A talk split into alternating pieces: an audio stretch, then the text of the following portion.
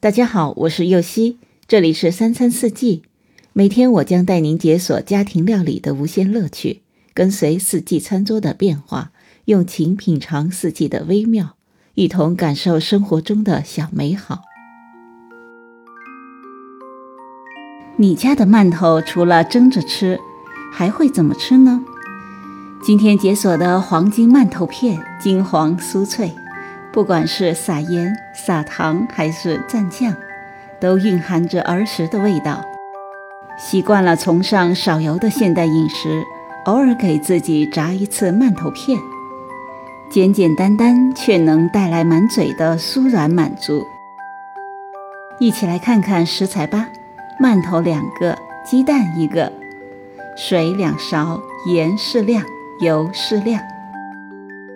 首先将馒头切成约1厘米厚片，馒头不要选新蒸的，冷藏过的馒头比较硬，更容易切得整齐。再将鸡蛋磕进碗里，打散，加盐加水搅拌均匀。中火加热平底锅，锅内放适量的油，转动锅使油分布均匀。取一片馒头片，快速地在蛋液中蘸一下，使两面都裹上蛋液，直接放在平底锅中，蘸一片放一片，直到将锅底铺满。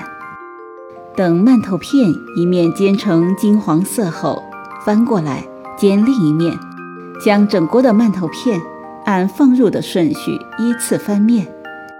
最后将煎好的馒头片取出来，放在厨房纸上吸油，再盛进盘子里就可以吃了。